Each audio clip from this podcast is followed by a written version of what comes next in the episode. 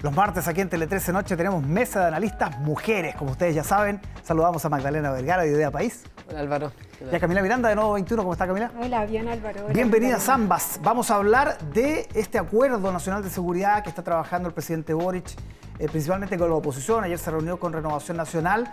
Un acuerdo que todavía no cuaja, Camila, porque el tema del indulto a los presos del estallido está generando ruido para la oposición. No pueden, eh, dicen, no podemos firmar ese acuerdo si ese tema está ahí. ¿Qué te parece y cómo lo analizas? Sí, me parece que primero el llamado que hace el presidente es a un acuerdo nacional de Estado para enfrentar la situación de seguridad que es compleja. Y ese llamado, a mi parecer, tiene que abocarse a la situación de seguridad o inseguridad que hoy día vivimos. Y me parece que es parte de una política de obstrucción poner el caso del indulto a las y los detenidos por el, el estallido social sobre la mesa. Me parece que hay que abocarse a discutir el problema de seguridad que hoy día enfrentamos y en ese sentido me parece más eh, vitalizadora eh, o nutritiva los comentarios que ha puesto desde el mismo sector sobre la mesa para fortalecer el proyecto, que por un lado habla de poner en tensión la idea de que los militares estén preparados para asumir funciones de orden público y en ese sentido, así como hay un mando civil, también hayan militares que estén preparados o que tengan una preparación al menos para enfrentarse a la ciudadanía, porque hemos visto casos en otros estados de excepción que no sería de esta fórmula, pero que sucedieron, en las cuales los y los militares no tenían herramientas para enfrentarse, ¿cierto?, a la protesta social. yo creo que es importante que si se van a garantizar derechos tan fundamentales como en la seguridad, también se garanticen los derechos de todas las personas a manifestarse, a expresarse. Entonces creo que, que es importante tomar en consideración esos otros puntos y en el caso de la derecha yo les invitaría a que pongan por delante que estamos en una situación de inseguridad y se van a colaborar con ella, tomando los aprendizajes de quizás la experiencia que ellos tuvieron con su estado de excepción que tenía otras características y que no resolvió el conflicto. Sí, yo, creo, o sea, estoy, no comparto con Camila en algunos puntos, porque yo creo que precisamente la razón por la cual no se da el, vamos en el fondo por parte de la derecha tiene todo el sentido. Y es que acá el presidente no ha sido capaz de tomar una decisión clara y decir, bueno, esto es lo que nosotros pensamos y, esto es lo que nosotros vamos a promover, pero se sigue habiendo una cantidad de contradicciones, unas incertezas que al final no se sabe, bueno, qué es lo que estamos eh, acordando o no, porque propone un estado de excepción, pero intermedio. Eh, sale diciendo que vamos a hacernos cargo la delincuencia, pero pareciera todavía no entender la diferencia entre un preso y un preso político, o entre una manifestación y una balacera y una violencia.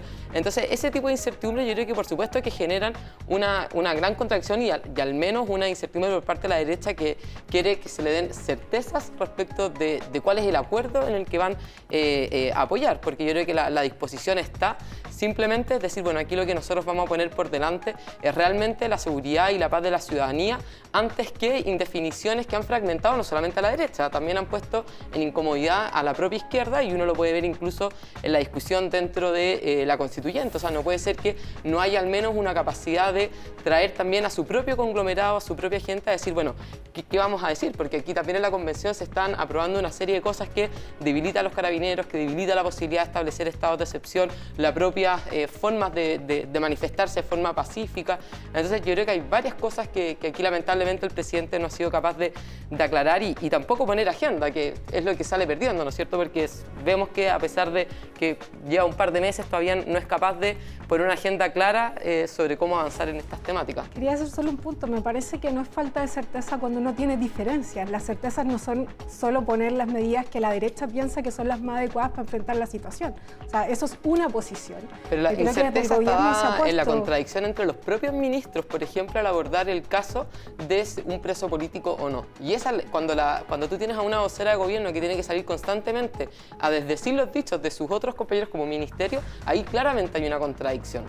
A mí no me parece, hay una propuesta, un proyecto de ley de amnistía en el caso de, de la y los presos por el estallido social, que el mismo ministro Jackson hace poco señaló que todavía no cuentan con los votos y están estudiando otras medidas porque eso fue un compromiso de gobierno, hacerse cargo de la situación que había abierto el proceso constituyente y que fue una situación específica y particular de, de nuestra historia cierto republicana. En ese sentido a mí me parece que no hay incertezas, hay una propuesta de camino diferente y propone una discusión al país que implica repensar las estrategias que se usaron antes. Y a la derecha nunca le ha acomodado, ¿cierto?, eh, calibrar y tomar en cuenta que en algunas situaciones históricas hay escenarios que no son los mismos que en otros, es decir, es distinto lo que pasó durante el estallido y los delitos que hoy día con los cuales se está juzgando a muchas personas que llevan detenidas meses sin ser juzgadas y que lo cubre esta propuesta de amnistía. Yo tengo una pregunta para las dos. Este estado intermedio que propone el gobierno, que no es un estado de excepción, pero es resguardo de caminos, de infraestructura crítica, ¿es viable, Magdalena?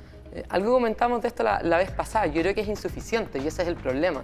Y precisamente es insuficiente porque no se hace cargo realmente de restablecer la paz, de hacer uso de todas las herramientas que él tiene. Y eso es parte de un incumplimiento del deber propio del Estado de hacer uso en el fondo de, la fuerza cuando corresponde para resguardar a los ciudadanos. Y porque acá no solamente el problema está en los caminos, no solamente son los trabajadores, yo lo decía la vez pasada también, aquí quienes están sufriendo son las propias comunidades, los niños que no pueden asistir al colegio porque se encuentran porque les incendian sus colegios. Entonces, eso es lo que nosotros nos podemos seguir eh, aceptando y esa es la incerteza que en el fondo plantea el presidente cuando no es capaz, porque en una alternativa distinta, en un contexto distinto, hoy día en la situación en la que estamos como país, no es capaz de dar una agenda clara de cómo avanzar y cómo hacernos cargo entonces de eh, los problemas de violencia que estamos viviendo. ¿Cómo se viabiliza esta alternativa? A, mí me parece que, que, hay una cuestión que tiene que ver con la seguridad de los caminos y había una demanda ciudadana no solamente de quienes hoy han obstruido las carreteras últimamente, sino de mucha ciudadanía que legítimamente debería poder transitar por la ruta.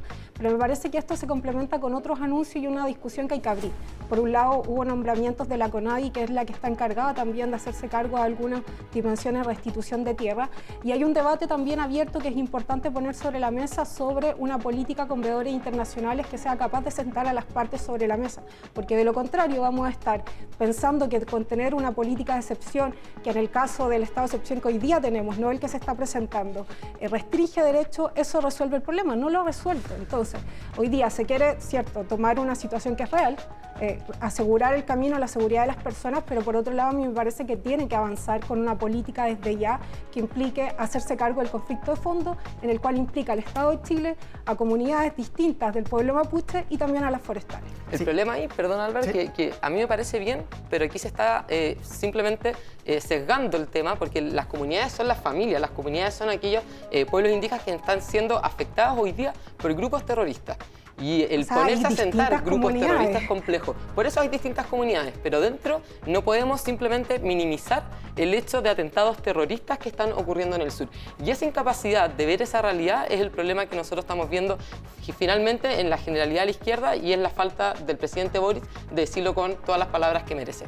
Nos queda un minutito para hablar de la convención. Última semana de plenos, ya está llegando al final, el borrador prácticamente construido y comienzan a perfilarse las opciones del apruebo y el rechazo. Eh, parto contigo, Magdalena. Los partidos de derechas han eh, dicho en junio, ayer nos decía Francisco Chaguán, no decirlo antes, pero evidentemente ya hay una inclinación clara hacia el rechazo. Eh, ¿Cómo se va a perfilar y cómo se podría construir esa opción? Em, o sea, yo creo que hay varias cosas. Em, lamentablemente el resultado de la convención yo creo que se está hablando por sí solo y la ciudadanía también ha manifestado también una opción mayoritaria hacia el rechazo, tanto por los problemas de forma que han tenido la convención como también los resultados que están teniendo, muy alejados de lo que la ciudadanía quiere. El poder ser eh, dueño de sus propios bienes, el poder elegir entre una cosa y otra, en fin, eh, distintas cuestiones.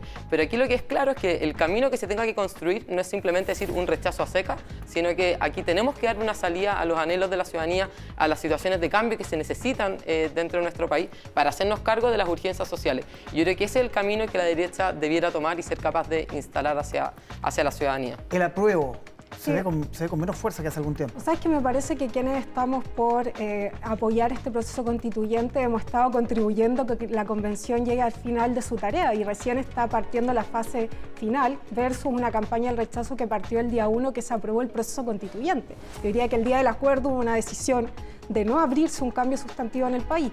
En eso no meto a todos los sectores de la derecha, desde luego, pero hay algunos sí. Entonces, vamos con una campaña que lleva hartos meses versus quienes estamos por defender el proceso constituyente. Hemos estado colaborando con que se apruebe una buena constitución, que termine su periodo, que lo haga lo mejor posible y por tanto ahora tenemos el desafío de poner cierto hacia la ciudadanía todos los contenidos de esta constitución que parte en su esencia con esta idea de ser un Estado social de derecho muy corto esta posibilidad de meter en el sistema de justicia los artículos rechazados en el sistema político, el tema de la insistencia ante la Cámara de las Regiones, el tema de los independientes. ¿Leguleyada o válido? Totalmente leguleyá y no leguleyá, una trampa absoluta y que son precisamente el tema que la ciudadanía le tiene cansada y que son las que van aumentando las opciones de rechazo, creo yo, por parte de la ciudadanía.